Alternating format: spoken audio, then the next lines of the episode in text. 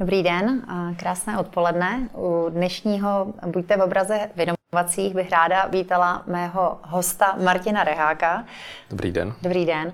Moc děkuji, Martine, že jste se stavil. Martin je zakladatel a CEO firmy Resistant AI a jak uslyšíte dneska, tak eh, nejenom eh, o téhle firmě si budeme povídat, protože má eh, pestrou minulost a určitě i velmi zářnou budoucnost. Takže já se moc těším na tenhle rozhovor. A Martine, jestli může začít, tak možná hned první otázkou, my než jsme se tady pustili pro vás naživo, tak jsme si chvilečku povídali, eh, že zároveň učíte na ČVUT. Můžete mě říct, jaký předmět? Já učím na elektrofakultě ČVUT na katedře počítačů a věnuji se bezpečnosti.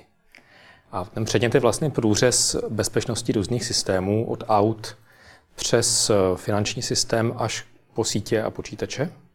A věnujeme se tomu, jakým způsobem lidé historicky útočili na ty systémy, jakým způsobem je obcházeli a jak se vlastně v souvislosti s tím musela zlepšovat bezpečnost. A studenti se učí, jak navrhnout ten správný systém, který aspoň chvíli vydrží bezpečný. A to zní skvěle, vy jste totiž předtím, já se teda dovolím tady posluchačům a divákům říct, že jste to nazval. Já, já učím, jak ukrást auto nebo vykrást banku, tak to mě na tom zaujalo, byste to teď tak krásně zaobalil. Tak to je ta stvořilejší formulace, ale skutečně medicína stejně jako bezpečnost se učí na příkladech toho, co nefungovalo nebo toho, co někdy selhalo. Takže my skutečně procházíme případy, kdy někdo ukradl úspěšně peníze z finančních systémů. Učíme studenty, jakým způsobem si sestavit přístroj, který by před třemi lety uměl vykrást kreditní karty, nebo jakým způsobem ještě dneska dokážete ukrást Teslu za tři a půl minuty. Tak to zní lákavě. Já teď přemýšlím, jestli vlastně vůbec nemluvit a nepožádat vás o tu přednášku. To by Leckoho mohlo zajímat, ale zkusím teda hmm. vrátit se zpátky k tomu a, a dozvědět se víc vlastně e, o firmě Resistant AI. E, hmm. Tak možná, jestli ji sám představíte. Tak jenom vlastně pár slov o firmě. My se snažíme vlastně jít naproti změnám a před, předvídat, kam půjde bezpečnost a kam půjdou hrozby, které čekají na bankovnictví. Vy asi víte lépe než já, že bankovnictví teď prochází radikální změnou, že vlastně celá ta škála aktivit, které jsou ve vztahu ke klientovi, se digitalizuje a přechází do všech kanálů. Už není možné jenom banku mít otevřenou od 9 do 5, pak zavřít a klientovi neposkytnout žádnou službu až do rána. Mm-hmm. A s tím souvisí vlastně úplně nové bezpečnostní hrozby. Od phishingu, kdy vám lidé zkouší krást vlastně login do bankovnictví a poté ukrást peníze, že se za někoho vydávají, až po ty sofistikovanější nástroje, kdy třeba se kradou identity, žádají se, žádá se o půjčky jménem někoho jiného, berou se hypotéky na domy, které ještě nestojí, eh, financují se auta, která už zase neexistují, anebo se financují auta, která najednou jsou rozčtvrtěná a každé má vlastní půjčku. Mm-hmm. A tohle je strašně zajímavé téma, kdy my se snažíme vlastně dát bankám bezpečnost do nového světa. Um, ano, my i spolu spolupracujeme a já se těším a věřím, že spolupráci s Resistant AI se nám podaří rozšířit, protože vaše služby jsou opravdu unikátní. Myslím si, že, myslím si, že jste eh, na trhu jedni z mála, kteří vlastně poskytují tak, tak široký záběr eh, eh, zabezpečení. Není to nicméně vaše první firma. Můžu se zeptat, možná taková dvojotázka. Jednak, jak vás napadlo tohle téma a speciálně nasměřované následně do bankovnictví a co jste dělal předtím? Tak vlastně není to naše první firma, to říkáte správně. My už jsme tím kolečkem jednou prošli. A když jsme ještě jako mladí studenti působili na univerzitě, tak nás napadlo, že to, co děláme, má vlastně poměrně zajímavé použití. Tehdy nás financovala americká vláda a já si dneška pamatuju, že jsme jim v roce 2008 oznámili, že bychom rádi to, co děláme, licencovali univerzity a založili si firmu. A čekali jsme, že vše, jako všude v Evropě nám poděkují, řeknou, že spolupráce končí a že dál už fungovat nebudeme. V Americe to chodí jinak. Oni nám od té doby vlastně zdvojnásobili financování a říkali, to je skvělé, že tomu věříte natolik, že tam dáváte i vlastní úsilí a vlastní peníze. A tím vlastně začala historie Cognitive Security, jako první firmy, kterou jsme založili. A ta se věnovala vlastně přechodu a škálování počítačových sítí. A taky se jednalo o přelomovou dobu, kdy vlastně počítačové sítě po roce 2000 radikálně přibývaly na důležitosti. Čím dál tím víc ekonomické aktivity se posouvalo do online světa a s tím se tam posouvaly útoky zločinnost. My trochu v nadsázkou říkáme, že nám víc než americká vláda pomohly jiné vlády, které sponzorovaly státní útoky na západní firmy a instituce a vlastně vytvořili potřebu zabezpečovat sítě, monitorovat, co se děje, postavit důkladné bezpečnostní systémy. A zatímco, když jsme začínali, tak typická banka měla tři až čtyři bezpečnostní systémy v IT, tak dneska jejich ČSOB bude mít něco kolem 50 nebo 60. A my čekáme, že vlastně ten obor, kterému se jmenujeme teďka, zabezpečení umělé inteligence a toho rozhodování automatu, které v bance přichází, eh, bude vlastně podobné. A že taky přijde doba systémů, které budou chránit jiné inteligentní systémy před ještě chytřejšími lidmi, kteří se naučili je obcházet. Uh... Já jsem jenom přemýšlela, když jste mluvil o americké armádě, nevím, jestli znáte ten díl v teorii velkého třesku, kde pány právě osloví americká armáda a oni řeší, jak ten projekt dodat, že zmenšují jakýsi čip a je moc velký. Tak eh, mě vždycky fascinuje, protože to vypadá jak z filmu, eh, vy, vy jste to v realitě žil. Eh, takže dodatečná gratulace. Pokud se nepletu, nakonec jste firmu odprodali Cisku? Nakonec vlastně ta firma byla prodána Cisku. Z jedné strany to je obrovský úspěch, protože samozřejmě byli jsme jedna možná první akvizice Ciska ve východní Evropě a rozhodně první v Čechách. A na druhou stranu teďka víme, že jsme tu firmu prodali moc brzy. Že v podstatě jsme prodali technologii a tým, který v Cisku vyrostl tak, že teďka chrání nějakých 50 milionů lidí a výzkumné centrum v Praze pořád funguje a můj nástupce Jarda Gergič ho vede a úspěšně rozvíjí. Ale vlastně Neužili jsme si ten, tu fázi růstu startupu do větší velikosti a to je to, co dneska zažíváme s Resistant AI. Že jsme nejen vybudovali technologii, ale stavíme, stavíme kolem ní i produkt, business a vlastně máme vlastní zákazníky, kteří s námi rostou. My jsme měli obrovskou radost, když jste se uh, rozhodli stát se částí našeho startitu, našeho, našeho inkubátoru, ale pořád mi vrtá hlavou vlastně proč, tak ostřílení lidi, jako, jako jste vlastně vy a váš hmm. tým, jste vlastně potřebovali akcelerátor. Co vám, to, co vám to dalo, proč jste do toho šli? Pro nás byl startit vlastně unikátní díky otevřenosti a přátelskému přístupu ČSOB která nám vlastně banku otevřela. Takže my jsme se mohli povídat se spoustou lidí v bance, ptát se na to, jaké mají problémy. Nebyl tam žádný tlak na to jim něco prodat nebo něco koupit, ale čistě nás vlastně nám všichni dávali informace, co je trápí, případně co by je mohlo trápit. Procházeli jsme třeba seznamy potenciálních problémů s některými odděleními a mhm. řešili jsme, jakým způsobem se zabránit, aby se tady ty věci ne, vlastně neprojevily v digitální době desetinásobně velké. A jako firmě nám to strašně moc dalo. Myslím, že je vlastně škoda banku někdy podceňovat, protože banky, ačkoliv jim říkáme, že jsou někdy pomalejší, někdy jsou větší, často se na všechno musí sejít skupina lidí, tak v sobě mají velkou paměť jako instituce a vlastně umí ty věci, které dělají, dělat dobře. Tak eh, to mě moc těší. Já jsem hrozně ráda, když slyším, protože většinou uh, uh, no, říct, možná z mladické nerozvážnosti. Někteří startupisti opravdu vidí toho dinosaura, tu tradiční velkou banku a, a přemýšlí nad hm. tím, jak to budou dělat, jak to budou dělat samozřejmě úplně jinak a úplně lépe. A my, co v těch bankách sedíme, nebo obecně dá se říct ve větších korporacích, samozřejmě víme, že, že i ty no. firmy nejsou až tak zkusnatělé, no. jak navenek působí a pracuje tam spousta celku akčních lidí, takže já, já i co jsem právě od kolegů slyšela, tak eh, i my moc děkujeme. Já myslím, že tahle výměna DNA je obecně prospěšná pro obě strany, ale zajímalo mě vlastně proč, eh, proč a jak, tak teď rozumím trošku líp. Možná vaši myšlenku malinko rozvinu. Vy jste to vlastně skoro řekla. Nám, my pracujeme se širokou škálou bank a startupů ve fintech oboru. A vlastně vidíme, že nejlépe fungují ty, kde se nestydí být fintech víc jako banka a banka víc jako fintech. To znamená ty, kteří se, ty startupy, které se nebojí udělat krok k tomu být malinko serióznější, promýšlet ty věci víc do hloubky a třeba najít i pár lidí, co tam přijde z bankovního prostředí, přinesou nějakou zkušenost, tak to jsou ty, které většinou rostou rychleji, přežívají delší dobu a daří se jim potom skutečně fungovat. A zase mezi bankami ty, které se nebojí udělat ten krok dopředu, tak jsou většinou ty, které zvítězí. Mm-hmm. Mluvíme teď o inspiraci, vzájemném inspirování se. Kdo inspiruje vás? Máte nějaký svůj vzor? Eh, protože vy sám eh, jste vzorem pro spoustu lidí za to, co jste dokázali, jak, jak fungujete, jak jste, jak posouváte AI a právě no. oblast kyberbezpečnosti z toho našeho českého rybníčku do světa. Kdo je váš vzor? Jestli takový člověk jako, Já bych si dovolil jenom spochybnit, že jsme vzorem, nebo že já jsem vzorem. Pokud je něco vzorem, tak je to vlastně celý tým, který pracuje se mnou a který mám tu čest reprezentovat. A kde většinou spolupracujeme už kolem 15 let s většinou lidí. Mm-hmm. Na druhou stranu, já mám spoustu vzorů, a, ale není to jeden člověk.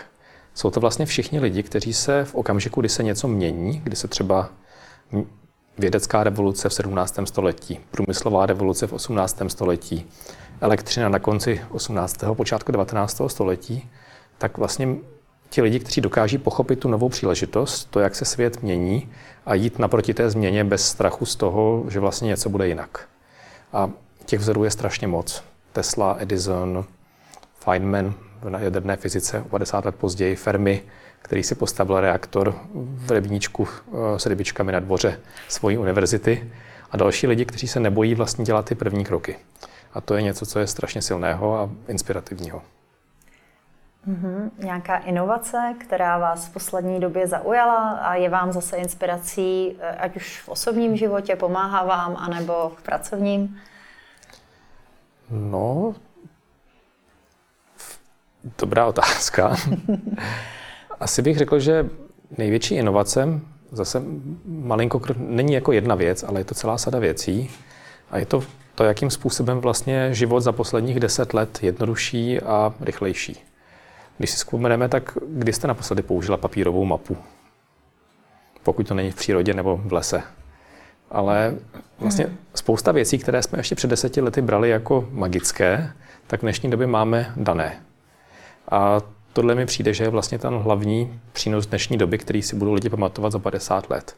Je to ta doba, kdy se mapa přesunula z knížce v kapse, z knížky v kapse na, do, hodinek na zápěstí. Nebo je to ta doba, kdy se banka přesunula z pobočky, která stojí v přízemí jednoho domu, do něčeho, co máte v ruce ve formě tabletu. A tohle si myslím, že je něco, co vlastně začíná. Zdaleka to nekončí a je to něco, co nám vlastně jako společnost fundamentálně změní. Mm-hmm. Já už jsem si vzpomněla v zoo. Ta mapka v zoo, víte. No. A to je i, že děti rádi si tam kroužkují, kde už byly, takže to přece jenom samozřejmě tohle taky už spousta zoo a spousta, spousta různých zábavních hmm. parků má apky, ale musím říct, že v tomhle, eh, byť na všechno mám apku, tak tyhle mapky eh, v různých lendech eh, si vzít nenechávám, protože mě, i mě to hmm. baví, musím říct, se na, to, se na to dívat. Ale plný souhlas s tím, že, že eh, to, co se děje v posledních deseti letech, ano, se to různě kreslí na těch exponenciálních křivkách, je jako neuvěřitelné. Co se týče zpátky možná k tomu, hmm. k tomu oboru vašeho současného podnikání, jaký byl možná nejbizárnější odhalený útok, který jste, který jste našli? Těch eh, bizarních nebo zajímavých útoků je spousta. A my asi ty nejzajímavější úplně nemůžeme jako jmenovat, ale třeba zajímavé jsou ty útoky, jakoby, jsou ty situace, kdy se potom přes klienta bavíme s těmi lidmi, kteří podvádí. Mm-hmm. Takže třeba zjistíme, že někdo žádá o úvěr a dává výplatní pásky jiného člověka, což zní na první pohled jako hodně velký podvod. A potom mu zavoláte a říkáte, no ale vlastně to je moje manželka. A nebo se dozvíte, že no vlastně tohle, já mám manželku, ale ve skutečnosti žiju s Milenkou a proto žádám o půjčku pod jménem Milenky a přestíráme, že jsme manželé. Protože tady už se rozvádím. Takže co je tam vlastně fascinující, je ta škála těch lidských osudů a toho, Vlastně my někdy říkáme, že je nemožné, aby to rozhodovala umělá inteligence. Prostě my dokážeme s pomocí umělé inteligence najít ty zajímavé případy, ale nakonec tady to je na člověkovi, aby rozhodl, co tam v té situaci dělat a dokázal to posoudit i v nějakém lepším, širším kontextu. Takže máte tam i ty smutnější příběhy, ale určitě i, i zajímavé příběhy. Je to vlastně v bance, bez teď, když odlehnout těch technologií, historicky si pamatuju, že často lidi, kteří jinak eh, vlastně nemají důvod podvádět, eh, tak prostě jsou dohnáni do situace, kdy, kdy eh, se to prostě stane. Takže to, co, to, co vy jste popisoval, tak, tak je složité téma. Každopádně, co se následně děje třeba v takovéhle situaci? Jako my většinou to, to, co se děje dál, tak to znají vaše kolegové z banky nebo z jiných bank, ale my to vlastně nevíme. A my to uh-huh. ani mhm. vědět nechceme, protože to v podstatě není naše práce. Naše práce je najít tu zajímavou situaci, předat to zákazníkovi a ten potom nám někdy řekne zpátky, co se stalo. A třeba jakým způsobem, jestli to řešila policie nebo jestli to řešilo nějakým jinak. A jak vlastně, jak, ta, jak to dopadlo, ale nám tady ten konec příběhu chybí, ten zůstává v těch bankách, což je správně. A jste za to rádi. My jsme za to dost rádi, musím říct. Mm-hmm. Když se, když se podívám na, na to, uh, vaše pozorování té, té reality, která se odehrává někde virtuálně, eh, co by byly zhruba tak, pokud teda se pohybujete, a myslím si, že ano, v oblasti, v oblasti e-shopu, když teď půjdu stranou trošku od té mhm. banky a od těch, od těch úvěrových žádostí, které jste třeba teď popisoval, co je typicky takové nejžádanější zboží, které si někdo chce odnést, aniž by to byl on a zametl za sebou stopy. Tak někdy je to protože třeba, když my, chra- asi můžu říct, eh, protože ČSOB už to potvrdila, že chráníme vaší službu MallPay, která vlastně umožňuje inteligentně platit na e-shopech s minimálním, řekněme, spožděním používání kreditní karty a vlastně platit úplně digitálně. Mm-hmm. A tam vidíme vlastně, jakým způsobem lidé na podobné služby, a teďka nebudu říkat schválně případy z MallPay, ale řeknu nějaké jiné, jak tam, jak tam působí. A to, co říkáte, je, že to zboží, které kradou, nemusí být to, které nás intuitivně napadne. Samozřejmě elektronika je zajímavá a ukrást nový Samsung nebo iPhone za tisíc dolarů je super. Co jsme třeba zjistili v Americe je, že se tam někde přestávají krást auta. Protože zloději zjistili, že když ukradnou 20 iPhoneů, tak je to krabička téhle velikosti, ale finančně to má hodnotu jednoho automobilu. Mm-hmm. A že všichni policajti rádi hodí ukradené auto, ale vůbec nikomu si nechce papírovat u krádež 20 iPhoneů pomocí IT řešení, které využilo nějakou skulinu zabezpečení. Mm-hmm. Takže tohle jsou třeba ty zajímavé případy, kdy vidíme, že se mění tvář zločinu. A pak tam jsou ještě vtipnější případy, kdy třeba se krade motorový olej, krade se kojenecká výživa nebo kosmetické zboží, což by člověka nenapadlo, ale jsou to věci, které jsou poměrně nekontrolovatelné Dají se úplně zakázat, protože je chce nakupovat spousta lidí, ale jsou takové, že se dají výborně prodávat na sekundárním trhu. Protože Sunar máte zabalený v krásné krabičce, kterou každý pozná. Ta krabička je tempre evident, to znamená otevření je jasné, takže ten, kdo nakupuje, ví, že tam je ten pravý Sunar. A odběr máte na každém dětském hřišti. Mm-hmm. Takže tohle je zboží, které by vás vlastně nenapadlo jako potenciální rizikové, ale ve skutečnosti je to jedno z těch nejrizikovějších. Tak to by mě opravdu nenapadlo, což jste mi zase připomněl, protože eh, tohle zase může padat spíše do kategorie těch smutnějších příběhů, ale možná se vrátím zpátky hm. k té Tesle, to jste mě opravdu na začátku nalákal. Umíte teda vysvětlit to schéma, eh, které přednášíte, eh, hm. jak se dostat k takhle drahému autu? Tak já to můžu říct, ale samozřejmě to není úplně něco tajného. Je to věc, která je publikovaná před uh, třemi lety.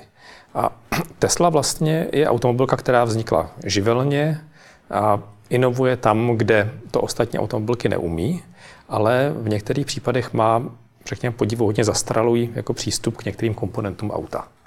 Jeden z těch komponentů, které si Tesla koupila velmi levně a koupili velmi starou součástku, je vlastně přístroj, který odemyká to auto. A vybrali si vlastně takový jako generátor kódů pro klíček a imobilizér, který má už 10 let známou slabinu. Jenomže za deset, před deseti lety to byla slabina, která byla teoretická a učila se na univerzitách, jakože pokud byste měli super počítač, tak můžete ukrást jedno auto za 100 let. Mm-hmm. Za těch deset let ale IT udělalo takový pokrok, že pokud máte v kapse iPhone, tak můžete každé 3,5 minuty ukrást jednu Teslu. Protože vlastně vyzkoušíte celý prostor těch možných kódů, které klíček může mít domluvené s autem na odemčení a dokážete za pár vteřin zjistit ten správný, nastoupíte a odjedete.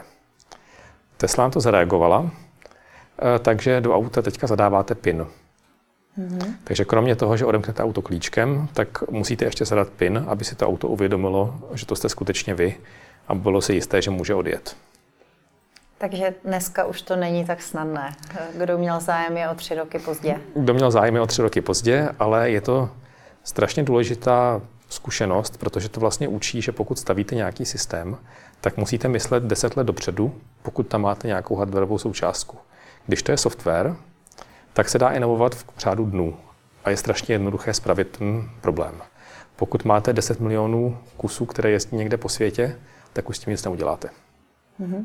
Ono je to vlastně podobné tomu druhému faktoru, který my hmm. používáme v bankovnictví, kde vlastně regulace uh, také přinesla uh, nám dost jako komplikující na jednu hmm. stranu součástku, na druhou stranu velmi, velmi důležitou, protože ty útoky jsou čím dál tím sofistikovanější, hmm. takže i když to řeknu lidově, je to často oprus i pro toho klienta, i pro nás tak eh, není, eh, eh, není důvod opravdu dávat vůbec jakoukoliv šanci a připustit. A sami jsme zvědaví, kam se to posune za dalších deset hmm. let, jestli nebude potřeba třetího faktoru či čehokoliv dalšího, aby jsme se vůbec byli schopni uchránit. Jako musím se přiznat, že třeba u nás v práci třetí faktor už teď zavádíme. A hodně přemýšlí to o tom vlastně, jaký druhý faktor je bezpečný, co si můžeme dovolit a co si nemůžeme dovolit dělat protože jak banky, tak klienti bank, ale i dodavatelé, jako my jsme vlastně vystaveni trošku většímu riziku než běžná populace. Mm-hmm. Na druhou stranu vlastně je, je tam i ta pozitivní strana věci. E, to, že zloději kradou peníze na internetu, znamená, že už málo kdo chodí s ulicí, po ulici s obuškem a přepadává lidi na rohu. Hmm. To je v podstatě kategorie zločinu, která naštěstí mizí, protože je nepohodlná, musíte se fyzicky namáhat, někam chodit a je to podstatně nebezpečnější to, že ukradnete tisíc korun na internetu, je podstatně bezpečnější a asi vás nikdo nebude honit. Mm-hmm. Když jsme se bavili o tom, jak přemýšlet o deset let dál, tak a já jsem zmínila zároveň jednu z regulací, eh, tak i naši regulátoři hmm. se snaží přemýšlet o deset let dál a vám určitě nebude neznámá, nebo návrh hmm. zatím regulace eh, na, eh, na vlastně usměrnění AI. Hmm. Eh, jaký je váš názor na takovouto regulaci? Je to asi správný úmysl, nebo je to regulace, která jde dobrým směrem, protože pokud zavádíme něco jako AI a používáme to v kritických aplikacích nebo důležitých aplikacích, tak je potřeba to regulovat.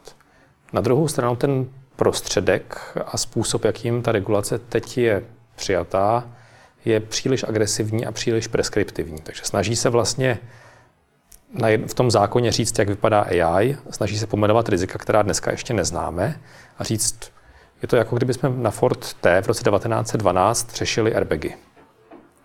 Takže ta regulace se snaží vlastně odhadnout, jaké to riziko bude, ale ve skutečnosti to může z pohledu jako zpětného, až se na to podíváme třeba v roce 2025, tak si říkáme, jak někoho mohlo napadnout, že tohle je problém a přitom minulý podstatně větší problém, který tady je. Takže ta regulace neodpovídá svojí složitostí a komplexností a přístupem tomu, jak vlastně málo toho víme o umělé inteligenci v dnešní době. A myslím si, že je potřeba ji udělat jednodušší. Je potřeba, aby vlastně měla méně byrokratických požadavků a méně požadavků na certifikaci třetích stran a certifikaci nezávislých agentur a to, že se nasazuje nový model jednou za půl roku a že musí být úplně perfektní, ale stačí úplně jasně říct, je třeba, aby každý, kdo dělá AI, pomenoval rizika, uměl říct, jak je řeší a uměl říct, jakým způsobem zlepšuje eh, vlastně tu jednotlivé metriky, které identifikoval jako důležité. A potom vlastně získáme regulaci, která je kvalitní která funguje a tohle je třeba známé z leteckého průmyslu nebo z automobilového průmyslu, kde regulace funguje a je úspěšná. Ale není to tak politicky jako hezké říct, vyřeším všechny problémy s AI, ale je to něco, co zajímá odborníky, ale díky tomu to funguje. Přivádí mě to na další myšlenku, když jsme se už dívali takhle do budoucna. Hmm. A to je, kde vidíte vy hranice eh, umělé inteligence AI jestli věříte, jestli se to tak dá pojmenovat vůbec eh, tomu bodu té singularity, kdy nás stroje eh, převezmou nebo pře, překonají vlastně v tom přemýšlení. Mohl byste nám nazdílet váš pohled na budoucnost umělé inteligence? Vlastně udělám něco lepšího než svůj pohled. Já vám dám pohled Tylera Kouna, což je americký eh, ekonom, který se vlastně zajímá ekonomikou inovace. A, jeho, a já souhlasím s jeho přístupem, který říká, že to je vlastně naprosto špatný pohled. Dívat se na nějakou kompetici AI a lidí, protože tak to nefunguje. Ale co funguje, je dobrá spolupráce lidí a umělé inteligence. Když se podíváte na banku, tak 90% žádostí se dá výborně zautomatizovat. 10% zbývajících žádostí, no, procesů nemá cenu automatizovat, protože vlastně se neopakují tak často, aby to šlo udělat dobře a je jednodušší, když se o to postará člověk, když tam vlastně vyřeší ty nečekané marginální situace, které se nedají předvídat. A ta kombinace lidí a AI, které, což se navzájem vlastně posiluje jako tým, překoná jakéhokoliv člověka a jakýkoliv, jakoukoliv umělou inteligenci. Takže já si myslím, že budoucnost vůbec není negativní, ale naopak je právě na jako dobře nadizajnované spolupráce lidí a automatů, která nás posune dopředu. Mm-hmm.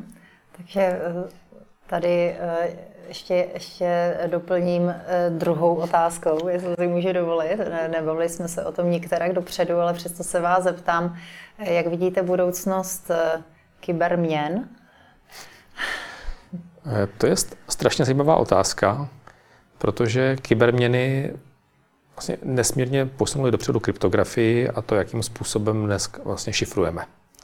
A je tam Bitcoin je svým návrhem v podstatě geniální a je to jeden z přelomových jako, zlomů v dějinách financí.